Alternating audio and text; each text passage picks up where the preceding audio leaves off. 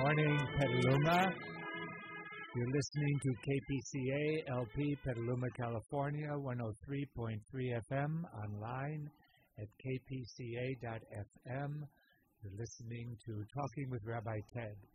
This is Rabbi Ted Feldman. I'm the rabbi at B'nai Israel Jewish Center here in Petaluma and chair of the Petaluma Community Relations Council. And we gather here on the radio every two weeks to meet people from our community who have had an impact on the life of Petaluma. And today we have uh, two guests uh, during our second segment. I will be speaking with Reverend Eric Dale from the United Methodist Church of Petaluma.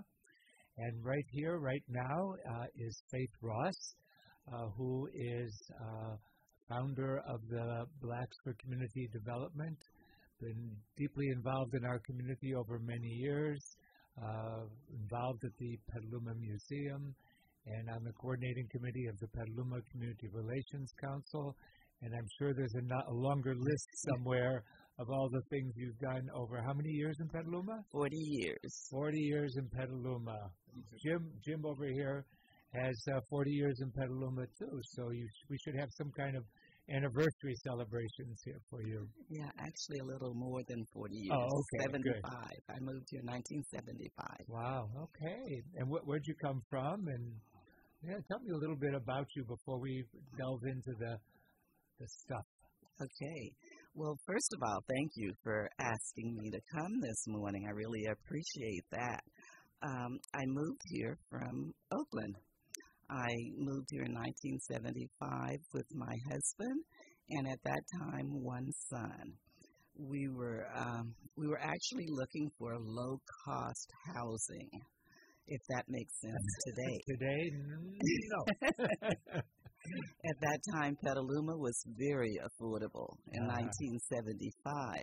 Just to give you an example, we had put a down payment on a house in Pleasanton, and that house was $10,000 higher than the house that we bought here in uh, Petaluma. Same size, everything, but $10,000 cheaper here than there. So we decided based upon the economics of it that this would be a logical place to move. and what did you do when you came here? So when we moved to Petaluma, I was working in San Francisco. I was working for a bank. My husband was working in Berkeley at that time, and we thought about it because we were going to looking at moving to Pleasanton. And I just simply started calling around for Petaluma and seeing what kind of things they had here, especially for my child who was four years old at the time, to see what kind of uh, care I could find for him and the school systems, looking at the schools and things here versus going to uh, Pleasanton. And um, we just decided, okay, this is where we would make our home. And what's it been like for you? Well, at that time, we were both commuting. My husband eventually got a job with the city of Santa Rosa. And so he was working there, and I still commuted to Petaluma, to, not to Petaluma, but to San Francisco, up until about, um, I would say like 91 and 92 when I got my first job in this area. But it's it's been it's been really a good choice, I think, for us as a as a family. My second son was born after we moved here, and uh, we've just gotten involved in the community. It was very easy to to meet people. We we we were really surprised because moving to Petaluma, every time we mentioned Petaluma to somebody that we knew in Oakland, they said, "Where is that? Are there any black people there?" And as it turned out, we moved into a community where we had four black families right within walking distance from our house already. So we were able to connect uh, with them.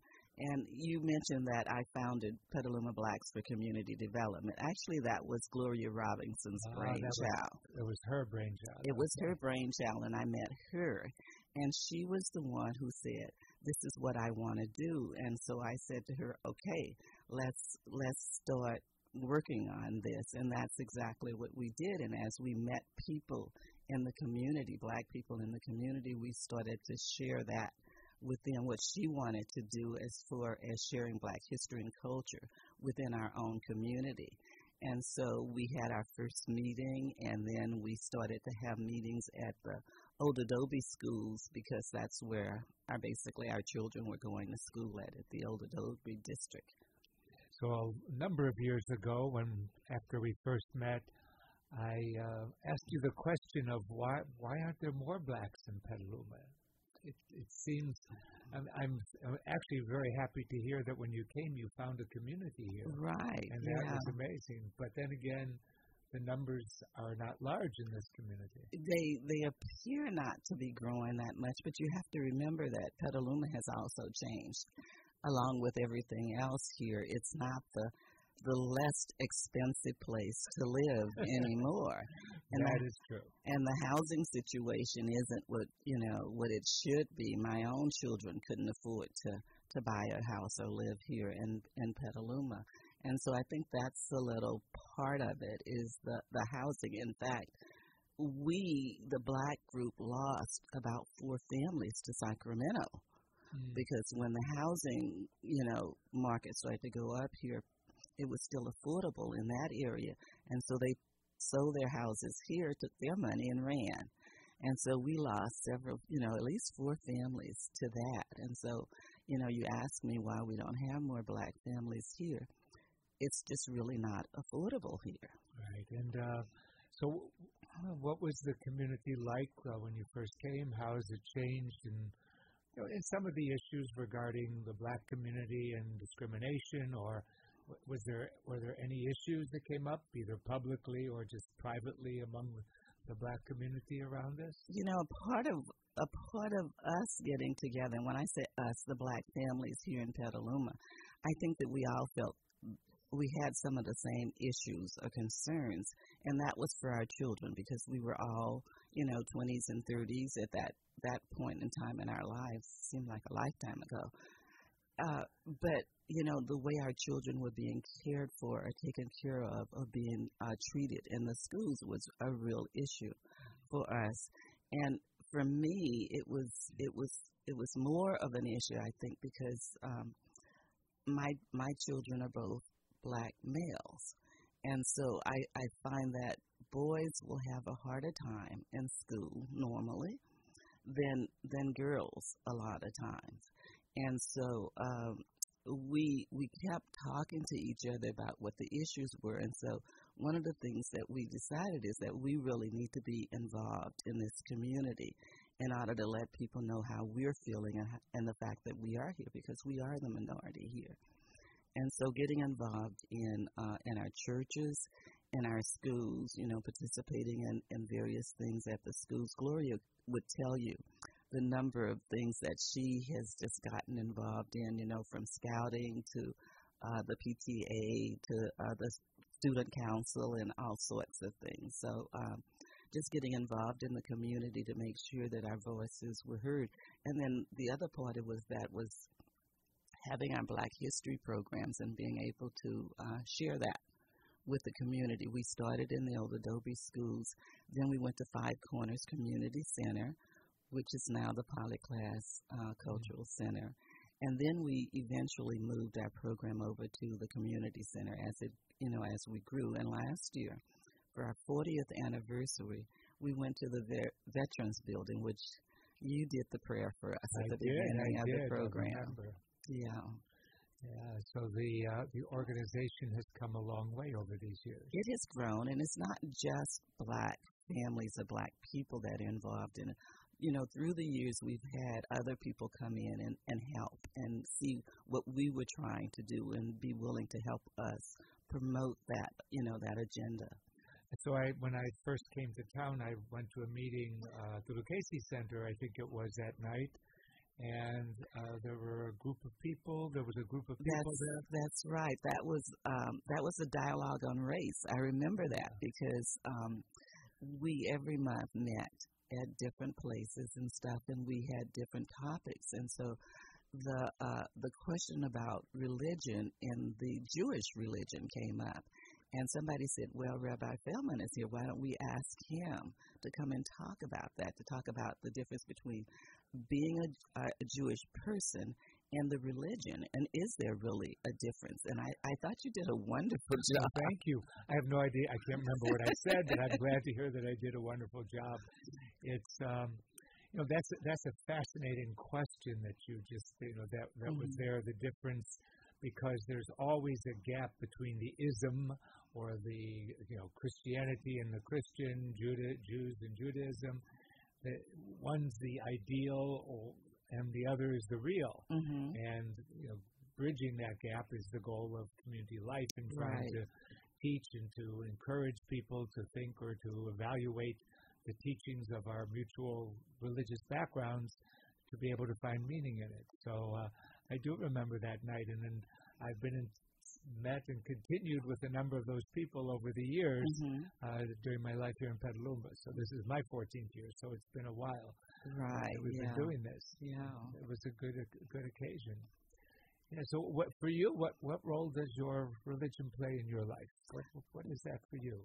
My religion is is really a big part of my my life. Uh, uh, moving to Petaluma meant that we had to give up our church in Oakland, which was a Baptist church, and my husband and I both grew up in the same Baptist church in uh, Louisiana.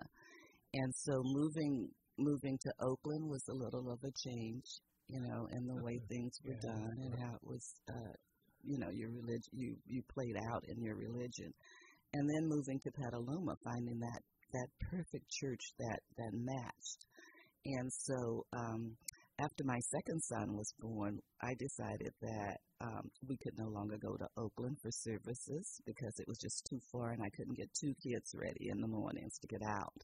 So I went around and found a church. The first church I found was okay, but it just really didn't speak to what we needed and what we wanted. And so then we found the other church, Petaluma Christian Church, which is where we've been um, since then. So my faith really um, kind of dictates who I am and what, what I do in life because in order to live out your faith, your life has to reflect that. And so that's what I want to show people, you know, in order to, to have them know that, yes, I am a Christian. And one of the things that is really important is being able to say that uh, you treat everybody the way you want to be treated. And if you don't get that respect in return, you don't retaliate. You just you just keep moving. You just keep going. And so that's what I want people to see from my life. Well, if I, as being not you and being on the outside of you, if I can look back over the years I have known you, that's so true about you. That Thank is so you. true about Thank you. you.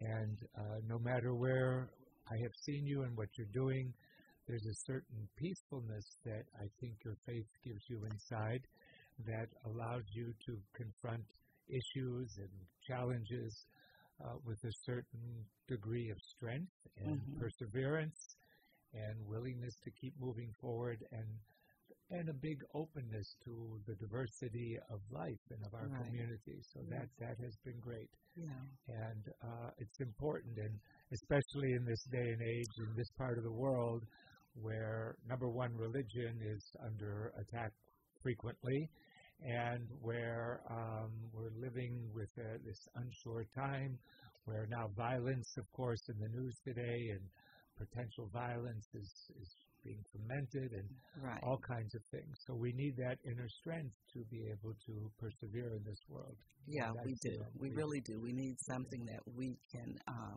we can hold on to because there's so much of a, of changes and stuff that's going on in That's the very world. true. So what, how, let's let's move on to another of your interests, the uh, the museum and the how, where did that come in your life and how did that Okay. fit in? Okay, so we actually got together again in the museum because That's you were right. on the board and I I got on the board at the museum, and then I went on to be president for a little while, and so uh, the mu- uh, the museum gave me the chance to uh, to be able to uh, share a little more of Black history with the community. We we had done exhibits in different places, but then we decided that okay, we can start to do exhibits at the museum, and that's exactly what we've uh, done over the years. Not just Black History exhibits, but um, I've also done a couple of cultural exhibits there, and one that involved uh, the veterans and some of the the problems and stuff they have coming back into uh, the community. And so I've enjoyed working at the museum. I don't do as much now as I have in the past, but I'm we're still involved. We're still getting ready to do our February because February is Black History Month, and so we're getting ready to do our Black History exhibit there, and we open up Black History Month with a jazz concert, and we've done that for six years now with Dorian Bartlett, who's a uh, she plays the bass. Bartley. Bartley. Bartley. Anyway, she is uh, she has a group of uh, jazz players who um, who call themselves the Dorian Mode, and she has planned again this year, which would be February first, 2019. I guess is what the date is for our opening ceremony, Uh-huh. which is our jazz contest, our jazz concert. Okay. Wow. So, so when you when you put up these exhibits, what do you want the public? What's the message behind these exhibits for you? Okay, so the public to gather when they're looking at the pictures and the what, what do you want them to know from that? Okay, so each one of the excuse me, each one of the exhibits has a theme, and our theme for um, 2019, my throat You want some water? is um, the uh, black migration in the 20th century through today. And what we're going to be looking at or, or trying to display is the migration of, of, of blacks from the farms to the cities in the South, and from the cities in the South through the East Coast and the West Coast. And with these changes has also come the the industrial area uh, era, I should say, and how our our lives have changed also as a result of the changes and stuff. And so we want to display that in our our exhibit. And it would be important uh, for uh, for the people viewing this to get the message of exactly what it is you want them to understand. Is this the purpose to rec- to have people recognize that Black history is part of American history? Black history is definitely a is a, obviously a, p- part of American history, and that this nation of ours includes a very diverse community, large community of people from differing backgrounds, and we're all part of America. You said that absolutely perfectly. Well, Thank you. Thank you. Thank I'm you. trying to allow you some time to drink some water because you've been having a hard time there, so it's okay. Um, no, but I think that's true. I think it's really important in this anti-immigrant era here uh, So true. for us to recognize that all of these different groups and pieces, the black communities, the Italian, whatever, The Japanese the community, Japanese Chinese community, have all played a part all in, play in, a part. in our history. And a lot of times we don't see that right. in um in in in the in the in the school books and stuff. Our children don't get that real rich Right. history of what has happened in the past, and not just the the the you know years and years ago, but right now. What is it that all of these different cultures are bringing, you know, to our communities and to our country? And I, I think sometimes some of us forget that Right. you know they forget the part of this country we we actually all are immigrants here except for you know a very Right. few people and so we forget how much of a part of that we all are Right. Yes. Forgetting that we all we are a nation of immigrants, and uh, that gets forgotten in the current climate That's of the right. world. And it's um, for me, and I know for you, it's it's sad. It, there's a certain sadness that comes with the current uh, mood around things like that. yes And there's a, a difference between recognizing our laws and protecting our nation, and also recognizing that all of us come from somewhere else, and that's what Right. makes up this this nation when it can be great and how it can be great. Yes, I, it's it's really an important piece. So we have to remember, of course, that the Petaluma Museum is actually the Petaluma Historical Museum. That's right. So we want people to know that there's not only the history of the black community in America, uh, migration, etc., but also the communities here in Petaluma and the various immigrant groups that have come into our community and help make a difference into who we are today as a result. That's very true. And uh, as a result of working at the um, museum and doing history, mm-hmm. we have found, and we've displayed this several different times, is the fact that blacks have been a part of this community since the 1800s. And they actually owned land and they've worked here and everything. And so a lot of times we don't see that, and we definitely don't see it in the in any of the the history books and stuff. And so being able to bring that out, you know, when we do an exhibit is really, you know, one of the things that we enjoy doing. Yeah, that um, history books, that's a whole other subject. Yeah. Oh my goodness, and how how our school history books handled different groups and experiences in the past. I know from the Jewish community's point of view, for uh, many high school history books would say in the Holocaust, and uh, they might talk about World War II, and six million Jews were killed, and that's it. That's one, about one, it. One sentence, as if you know, that's uh, okay. It's a side sidelight of it, but there were six million lives systematically lost, and the history gets changed. right. It's it's it's done by the people who write the books, not necessarily what actually happened. Right. And so right. it's up to us as um, as individuals who care about our history and want to share it to bring that out. Yeah, I lived in the South for a uh, period of my life for about eight uh, years in Georgia, and uh, this was in the 70s.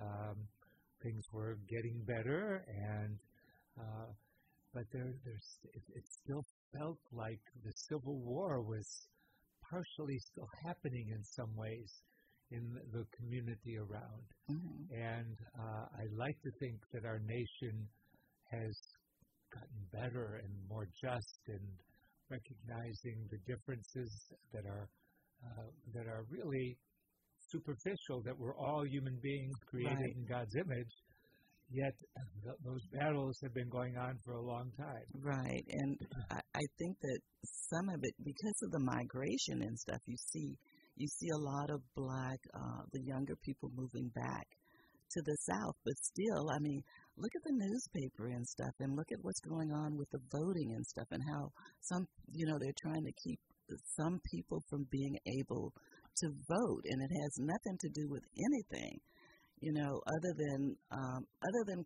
color, which is which is crazy. Um, our color doesn't make us who we are. It's the person that makes us who we are. Absolutely, and um, you know, I uh, we may have discussed at one point, but uh, NPR had this uh, photo of 16 faces uh, that they put up, and they asked people to identify what race mm-hmm. the people mm-hmm. were in this. And it was based on the theory that the notion of race is actually a socio- sociological concept, not a biological concept. It, that's true. Right? Right. And so we created cultures around the colors uh, of our skin and uh, notions about it and prejudices and all kinds of things. And if you looked at that chart and you picked you could probably be right maybe 25% of the time in terms of the background by looking at the faces mm-hmm, of the people. Mm-hmm. And um, it really struck me that, that notion that uh, this issue of race is really just uh, something we as human beings dreamed up have day, created. have created, and that we could do well to work really hard to uncreate it. Right. So, Not looking at the color of a person's right, skin because right. you can't all the time tell by the color of right. a person's and, skin. Um, yeah. So we continue. And you you got involved in the Petaluma Community Relations Council too, and uh, right. obviously I'm involved also. And what was you know, what motivated you for that? What how did that happen for you? Well, that was around the time we got our new president, uh-huh. and um, I I just I felt like I needed I needed an outlet. I needed to do something, and there were just so many organizations being formed right here in Petaluma and stuff, and taking a look at some of them. And I, I like the idea of the PCRC and getting involved in the community and being that catalyst that we could bring some of these organizations together, you know, and really have a voice in what, what's going on here in Petaluma. And I think that's our continued mission. Right. Uh, actually, our, I can plug our next meeting for November 28th when we will meet the person who is elected mayor of Mm-hmm. Petaluma in the November election. So that's Right. that's coming up for us and an important part of what we're doing. Um, well, we're hoping that the Community Relations Council can continue its work and Yes. not looking. Uh, I know the topic of racial discrimination has been on in our coordinating committee. We've been talking a little bit about doing some programming around it and uh, dealing with diversity issues. Yeah. Uh, you think we should be doing something around that? I, I think so. That's one of the things that we've decided that we're going to do for 2019 is Right. maybe have a conversation around that and see what Petaluma looks like in that that whole thing. Just really sort of gearing it toward, you know, what is the race relationship here in Petaluma? How is it?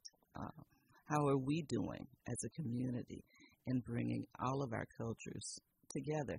And you know, a lot of times we talk about black history. It's not just black history, it's the other cultures that are here also. Oh yeah, the multiple cultures. And I think we need to include that uh, in uh, in how we handle that and how we discuss it. hmm Well, you know, Faith, you have uh, you are integral to the, in my mind, to this community of ours in Petaluma and to the many wonderful things that are happening to try to make this a better place for ourselves and for the future generations who may live here if they can afford to find the housing. that's, the, that's the caveat each time. So I want to thank you very much for being with us uh, today. I'm talking with Rabbi Ted. You are listening to KPCA LP Petaluma, California, 103.3 FM. Please join us soon for the second segment.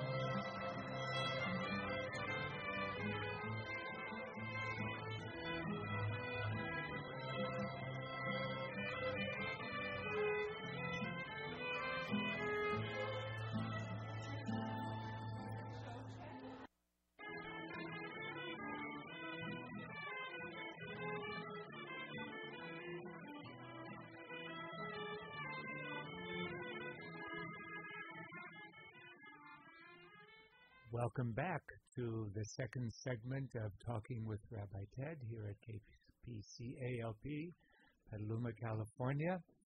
Our guest during this second segment is Reverend Eric Dale from United Methodist Church here in Petaluma. How long have you been there? Uh, a little over a year, almost a year and a half. Really? Came wow. in July of 2017. Wow, wow. Yeah. Yeah. Goes by. It's amazing. Yeah, time does go by. Well, welcome. It's great to have Thank you, you. here today. Good to be here. Uh, introduce you to the uh, community of our thousands of listeners. Or well, we don't know how many, but some people are listening out there. What was that? Seven listeners? Oh, Jim, 7,000. Seven thousand. There we go. Seven thousand. Uh, it's great to have you here, and we are wanting. Uh, I am wanting our community to meet all different people here who are influencing people's lives and working to make a better community. And it's it's great to have you here today. Thank Um, you. So where wh- where's where you come from, and how did you get here, and a little bit about your background, and you can even talk about horseback riding. Yeah. Hey. Well, the, I, that's right. We talked a little bit about that the other day, didn't we? We did. The horseback riding. Yeah. Well, I, I'll start there since that's there.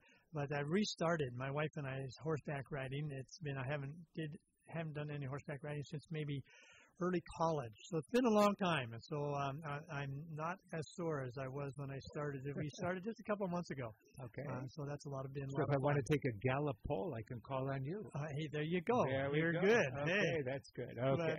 Yeah. So, but I, I grew up in San Francisco, Uh-huh. uh, born in Chicago, but uh, uh, West Coast uh, growing up. So um, San Francisco from, uh, gosh, second grade through high school. Graduated from high school in San Francisco. So that's that's really it. Um, Jim wants to know what high school you went to. Lowell High School. Okay, I Ah, yeah, okay. yeah. Well, you know, it's interesting. Uh, that that might be a West Coast thing too, or at least a Bay Area thing. That everybody asks, "What high school did you go to?" Maybe it's just San Francisco thing, but uh, other parts of the country and people I know, they don't ask that, and they're always surprised because that's what we do. We ask what high school. So Yeah. yeah, but uh, graduated from Lowell High School, and then um, wound up. Uh, my brother and I and a few of our friends got into the Merchant Marines uh, growing up in this, you know, at the gateway to the Wow. Pacific. Uh, but so, at least my journey was attending college in between ships. Uh, it was really the way I saw it. Uh, some people might say I worked on ships while I in between college, but for me it was really the other way around. Uh-huh. Um, wound up graduating from uh, Chicago State University. Uh, I got a degree in photography and communications, and uh, went on from there. Seminary uh, a few years later from Pacific School of Religion in Berkeley, California. Okay. So that, um, and so then I've been in, in ministry since um, when did I graduate? In uh, the early '80s. Okay. So and have been in a variety of ministry settings, local churches, uh, campus ministry, industrial chaplain for a while. Um, so yeah, it's been it's been a fun uh, journey. So you keep moving around. You can't hold a job down or something, right?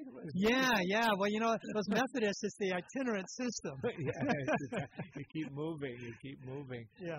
One before we move forward from your past, Yeah. you had mentioned that your father was a uh, campus minister at San Francisco State. Yeah, he was. Uh, Uh-huh. a, he was a United Methodist pastor in, in the Northern California and Nevada uh, Uh-huh. annual conference here. So I I would- I grew up here in, in the area. He was at San Francisco State, oh, eight to ten years. Um, his tenure there, and it was during the '60s. We grew up. Uh, I grew up in San Francisco in the '60s. That must have been quite a scene. It, it always has been quite a scene at San Francisco State, Yeah. but uh, during the 60s, that must have been quite a scene there for him. Yes, it, it was. It was very exciting for him, and as he, he reflected often, even during the time, but especially afterwards, it was that uh, that was really the hotbed. Uh, and people from Mhm. Berkeley would come over to San Francisco State to find out what, what was going on and what they should be doing. So it's kind of interesting, get that different kind of perspective Right, uh, on right. things. But to be involved and or just be part of the family and the gatherings that students would be at the house or you know um, uh, my dad would take my brother and I as kids down to help with uh, the registration early in the morning uh, before sunrise as all the hundreds of students be lining up and the campus ministry down there would have a table with coffee and donuts and us as kids would get to help out So Yeah, I think I mentioned to you that I was the president of the board of a United Campus Ministries uh, univer- at a university in Florida. yes, So here was this rabbi who was uh, president of the board of this Methodist uh, campus uh, system, and uh, it was fascinating. Uh, I was accountable to the bishop, which uh, the bishop had to deal had to deal with the rabbi. So Yeah. we had a good time doing it, but it was a wonderful experience. And um, so the the church here in Petaluma, you've been there a year and a half. Tell us a little, history of the church and you know, fill us in a little bit about that, and then we'll get to your experience Yeah. here with. yeah, yeah. Well, the um, interesting. Uh, you gave me a, an opportunity to review the the history of the church here. Uh, but our records show that the United Methodist Church in Petaluma was the first church established in Petaluma in 1849. Uh, and then it turned out there was, uh, they started the first building in 1856. Uh-huh. Uh, it was at A and Fourth. Uh, and and uh, my my understanding is that um, 100 years later there was a fire, and the building we have now at the corner of Fifth and D uh, was built in 1941. Mm. So we've been in the present location since 1941. Um, and so it's been a while. It's Uh, been a while. Wow. the church has been here in this community for a long time now. And uh, it, it's the interesting thing the uh, United Methodist Church, as many of the Protestant denominations in the United States have, uh, they have a history of merging and different groups forming together. And uh, so the, the United Methodist comes from different denominations, three denominations, two denominations actually, coming together in 1968. Evangelical United Brethren and the Methodist Church became the United Methodist Church. And then in 1939, there were some other two or three sister denominations that were close cousins came together. Um, so it's an interesting history. Yeah. So what you know, I, I've always. Uh, I mean, people ask me often about the Jewish community. What's the difference between this, com- you know, this branch of Judaism and that branch of Judaism? That we, we don't use quite the word denominations, but um, but I, I recognize that within Christianity, the number of denominations are at least uh, 200 in the United States, if not more. Probably at least, yeah. Right. So, what distinguishes at least the mainline uh, denominations? What distinguishes their differences? I mean, and you know, how does you know what does one find in the Presbyterian Church that one doesn't find in the Methodist? Yeah, I don't. That's a Yeah. mysterious mystery for me. Gotcha. Well, it's a good question, and it probably is to, to most people, even people in, in those uh, churches and denominations. and, and largely, it, much of it is historical. Uh-huh. Um, and it, I think we could probably narrow it down to uh, what we call, well, the, the Latin word is ecclesiology, which is to say the church structure and governance. Uh-huh. Um, and broadly speaking, yeah, there can be like two camps, two groups. One would be called a congregational system, uh, and the other would be an episcopal system. The episcopal system would be like the Episcopal Church, the Anglicans, the the Methodists, where there's a bishop, and the pastors are appointed um, from the from hierarchy, uh, so that there's there's a um, a greater sense of the organizational structure, the organ, the connectional system is what the, Uh-huh. the term the Methodists use. Okay. Whereas the congregational system, uh, the congregation is in charge. The congregation hires and fires, we say, Uh-huh. the pastor, um, and that the, like the United Church of Christ or the Disciples of Christ Christian Church are some of those models of congregational base, where they have a loose structure. They agree to work together as a denom- denomination, but the denomination cannot mandate things for the local congregation. The Uh-huh. local congregation is really In charge. makes right. all the decisions and Uh-huh. agrees to work with the denomination. Whereas the Methodists and all the a lot of the decisions are made with the denomination, and then and more. I hate to use the word mandated, but but there's a different kind of structure Right. uh, uh, and relationship uh, on that. So that that's one thing. Just how the churches are organized is a big difference. Um, not to get too involved in it, but another thing would be their understanding of the ministry, of who's ordained and not ordained, and, and then the the authority that a, an ordained person would have in Okay. relationship to the other, the laity is is the term, um, and, and also then um, how that plays out in things like uh, sacraments, uh, baptism, communion, things like that, um, and who can do what when. Um, so, so those are the two main differences on how the different groupings of churches came to understand who is um, the ordained person who can do sacraments and who can't, and how the churches are structured. So in history, there's just a variety of different ways that those have played out. See, I'm, I'm, I'm personally, I'm cynical in many ways about about some of these these organizational. Both, I'm not even just speaking about Christianity. Certainly, I'm speaking within the Jewish community too. That a lot of these breakdowns are about power and uh, the human quality of who has control, and that the different denominations.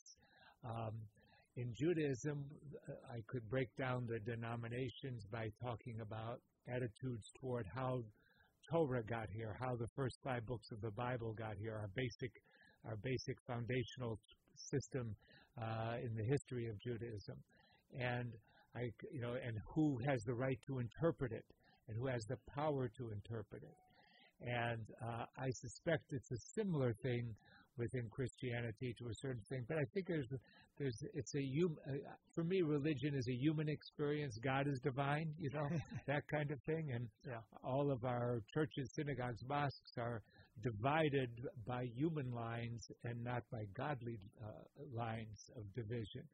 And uh, so that's why. Um, in terms of teachings, in terms of uh, what you expect of the individual, is Methodism different than Presbyterianism and than Episcopalianism, aside from the structural issues and, and that? There's a certain element of difference, but very similar uh, Uh-huh. as I Right. see it and experience it and have studied it. Um, the it, it really comes, I think, down very much as you're sharing there, Ted, is that the human element of the understanding of wh- what's the power relationship here, or who has the authority to interpret or Right. do things in a certain way, and uh, it's always a challenge, at least within the Christian fold, that um, uh, the idea of purity. Uh, I'm going to jump a little bit there, but um, as Jesus was always the one who who um, said purity is not it's not divine. It's a human element, and, and we don't exclude people; we include people. And I think a lot of the history of churches, Christian churches, as well as probably other religious organizations, it's like who's in and who's out.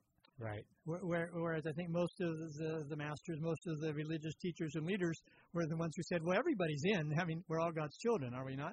Um, and, and so then you have different people saying, well, but you have to do A, B, C, and D in order to be part of our crowd. Right. And so then you get the, the challenges there. Yeah. And a human institution, um, even if we're, you know, doing it in order to, at least on paper, help us connect with the divine, it gets a challenge when you get organized and then make it an institution, and then uh, the effort becomes to keep the institution, and we all know where those things go. they can go and yeah. I remember somebody came into my office once and uh, was asking some questions about Judaism, and I think I asked her about her, you know, what she thought truth was, you know, Mm. the, the big question, right? And she said, "Well, it's like a castle. Some people get to live in it, and some people live outside of it. Those people who accept get to live in it, and those people who don't get to live outside it." And I- my only response to her was, "Oh, I love camping out." you know, that was my response to her yeah. because I'm not coming into your castle. I have no interest in being in your castle. I have my own, my own world uh, that I want to live in. Yeah. And yeah. so that whole piece of uh, the your in or out uh, among human beings, being able to create create those things. I I don't know if you heard the first segment here, but Faith Ross, who has Yeah. been very active in our community and, and uh, but is deep a deeply faithful human being, uh, part of Petaluma Christian Church, and I was asking her how her faith motivates her into the world. And she said, "Well, it's everything inside of me. It it makes me open to everybody and to be Yeah. welcoming everybody." And you know, that's I think that's our mutual message. Yes. We, even though we have our we certainly have our particulars about how we do our rituals and Mhm, mhm. how we organize and structure our lives as as people, but uh, basically we're here to enhance life, not to divide life. in- Yeah, in a- absolutely, Ted. And I, would say that you know how I see the positive side. I think of, of the different denominations, at least within the Christian fold, and the different um, uh, orders of the Catholic of the Roman Catholic Church. No one, per- no, people are all different, and we all have different ways of encountering um, the divine, uh, of finding spiritual meaning and, and uh, connection in our lives. And I like to think of the different churches and orders and whatnot being expressions that that meet the needs and the the, the desires of all the variety of people. And so we wouldn't we're not all the same. We wouldn't we just by the very nature of it, there's not one way to do it. You know? Yeah. So we we find what works for us. We know? keep working on that, don't Yeah. we? yeah, I mean, we uh, here in Petaluma, as we all Mhm. know, uh, um, Reverend Dale and I are in the same little small clergy group that gathers together, and um, there's there are other groups in town that are very conservative and don't share those from our perspective or without with, with little contact. Uh, don't share that perspective of openness and to the Mm, world and, mm, and yeah. acceptance of each other's faith systems. So we keep working on it. We, We keep, keep working, working on on it. I invite them to participate with us. Um, so in in the, our local church uh, here, the United Methodist Church, we have a Fijian community. Yes. And can you tell tell us a little bit about them and what what is, you know what they're Yeah. doing and what they're up to and what it's like for you to be working with them? Oh, I would love to. Yeah. Well, it, it, it's it's a great pleasure for, for me personally and for our congregation to have the, the Fijian congregation uh, with us. And they're one of, um, I believe there's eight different congregations in Northern California and the different churches around that have Fijian um, community as part of the uh, as part of the church. Um, there, there's probably um, I think uh, 25 or 30 on a regular basis. So they have their own Fijian language service on Sunday afternoons, and then we gather together as one for one service uh, first Sunday of each month. Um, we the two congregations gather together for, for service. Um, they are very active in um, some outreach efforts. They I know they go to one of the uh, nursing homes in town on a weekly basis, bring bring a message and sing and, and share with the people there. They are active with uh, the food pantry and, and provide. They actually take some of the food to different a couple of different places around town on a, on a weekly basis.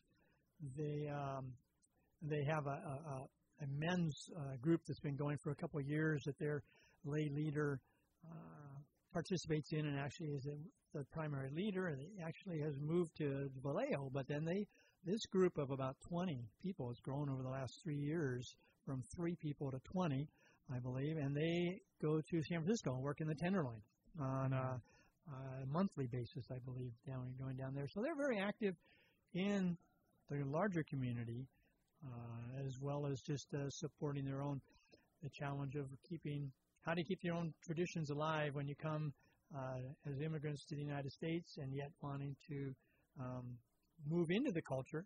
So hopefully we, we provide a way to help them with that that balance or that that transition in their lives. You know. And they've come from Fiji as part of the United Methodist as part of the Methodist Church. Yes, yes. Uh, virtually all of them ha- have come from Fiji, and Yeah. there's a large uh, Methodist, uh, United Methodist um, presence in Fiji. That's probably one of the primary uh, churches there. Yeah, that's Yeah, kind of. That is kind Yeah, of they got it from the. English. You know, They got it it was from an the English English. colony, and, uh, and the Methodists were apparently the active part of the one of the active parts of the English coming to Fiji.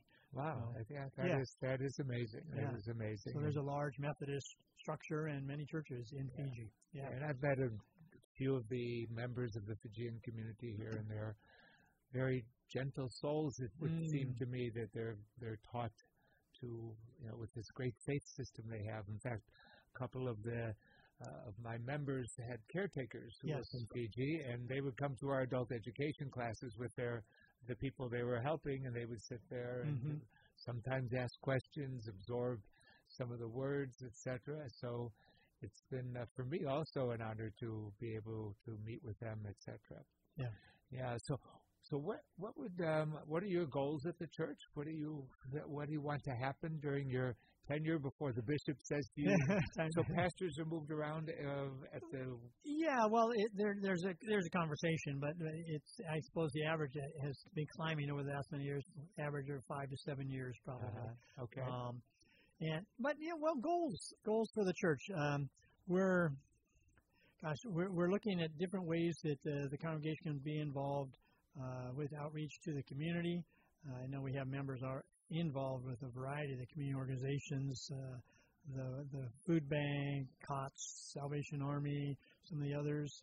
Um, it's it's an older congregation, and part of the the challenge is what are some of the things that we can do uh, as a congregation that um, is not physically challenging in the sense that we can't go up and build houses. We would Uh-huh. love to be involved with Habitat for Humanity, and in the past uh, have been very involved, but uh, that that's not a reality for us at, at this time. So we're looking to to find ways we can reach out more into the community. We're looking at ways to uh, expand different, um, how should I say, artistic, creative things. There's a open mic night one one Sunday a month. I have a bunch of musicians that show up, uh, which is great, and sometimes some some poetry reading or storytelling, uh, but primarily music. And thinking about okay, how can how can we expand on that or invite more people and, and make that uh, more known because those who come love it and, and it's fabulous uh, music each night uh, once a month. So something like that, as well as then we have a lot of um, space that we could put up artwork, you know, and have uh, things on the wall or make a space that uh, those kinds of creative things. Um, I know there's some storytelling events in town, but uh, it's one of the things that might happen there. We have a um, we do some Reiki healing circle on a monthly basis and finding ways that how can we work with that. So there's a few different areas that we're looking at. Um, And the, the interesting thing as I hear you describe those is that uh, they're about creating community and getting people in the door. Yeah. They're not the faith system or, or the rituals or the structure of the uh, uh, into the structure of Methodism and your uh, interpretations of Christianity. It's about giving people a place to be as community in the confines of the church to create a safe space, uh, etc. And I think we're all in the same business very uh, much. recognizing that faiths are under challenge uh, these days. Mm-hmm. All, you know, is there discussion about, gee, how do we get the younger people in here? Oh, yeah. is that in there? yeah. That's there. Um, yeah, that's that's definitely part of the conversation w- within the congregation, Yeah. and it, it's a challenge. It's a challenge, I think, for all, for all everybody. for everybody, you know, and, and that there's no easy answer to that. Right. And it's kind of the chicken and the egg. You know, you need, you need the young people to attract young people, but uh, to attract young people, you need the young people. The same with families and all, Right, all that. right. So, And I also believe we have an obligation to the people who are there and to fulfill their uh, spiritual, Absolutely. religious uh, needs uh, in the same way. So I think um, our work is cut out for us. yes, very much so. And and and your last comment there speaks to um, what we need to pay attention to is people who are already there, and Uh-huh. how do we minister to that? And uh, um, part of it, I think, is how do we create uh, a uh, a dynamic um, celebrating community. Uh, for, for our Sunday worship is our center of our congregation, and that's the time that um, we kind of, you know, recharge our batteries and, and open ourselves to the divine, the Spirit, however one might talk about that. And but it's also then it's as at least as the Methodists understand it, to go out into the world then and to share the love, to share the Spirit, to share, um, to put into action our faith Right. um, is Right. very strong within the Methodist tradition. Yeah, well, we we need a country now where people are out there doing things for justice and to Yes. recognize the values that we hold dear, truly hold dear from our faith systems, from our Yeah. even from our democracy, Yeah. even from our country, Yeah. and how we make that happen. Yeah. Yeah. Yeah, and the Methodist has always been strong on that, on holding the, the peace and justice element uh, of the gospel message, of, the, Uh-huh. of the biblical message. So that, yeah, Yeah, I was um, I was talking with a young adult from uh, my community yesterday, and she said, "I want to do something, but uh, I want there to be more young adults there." Right, so it's exactly what you Yeah. just described. They need to be there in order to, for others to be there, but the, the others won't be there unless they're. yeah, And it's it's a cyclical thing, and we keep trying to uh, package. We're constant. It's like Madison Avenue. How we're we going to package yeah, our teachings in a way that will speak to the modern mind and very much. to the changes that have occurred, and, and where where community is different, where friend relationships are different, Mhm. where technology is how people are connected. And uh, the Old and New Testament don't deal with that technology that right, distance. right. They talk the, the the text they're talking about people who are actually communicating with each other Yeah, yeah, in yeah. many ways. In many ways. So as we wind down our time here, um, I want to just thank you so much for uh, being with us today and sharing your uh, your vision for your community, introducing us, or at least uh, perhaps a segment of our community, uh, to United Methodist Church and to to you and as their pastor. And I want to wish you well in all that you are doing and continued work. And thank you for being here with us today. Well, thank you very much. And I I want to uh, invite everybody back for in the next uh, for two weeks from today for the next seg- segment of Talking with Rabbi Ted. You are listening to KPCALP, Petaluma, California, 103.3 FM.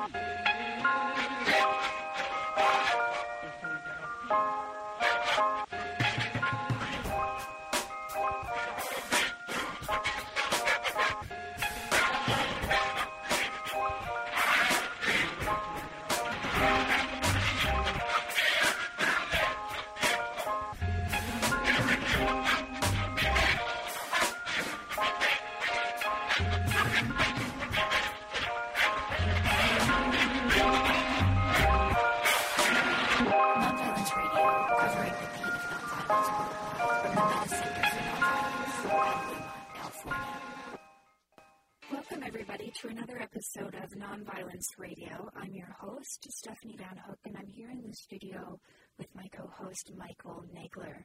On today's show, we have an interview with the founder of Restorative Circles and a bit of a pioneer in the Western discovery of of restorative justice, and his name is Dominic Barter. You can find out about his work at restorativecircles.org. And Michael is the one who conducted this interview, so I want to allow him to say a few words before I get it started. Michael. Yes, thank you, Stephanie. Dominic and I have been wanting to meet each other for years, and we spent a good day together and uh, had a number of really rousing conversations, and I'm really going to be happy to share with you the, the best of them. And I think the theme that emerges from what Dominic and I were saying is how restorative practice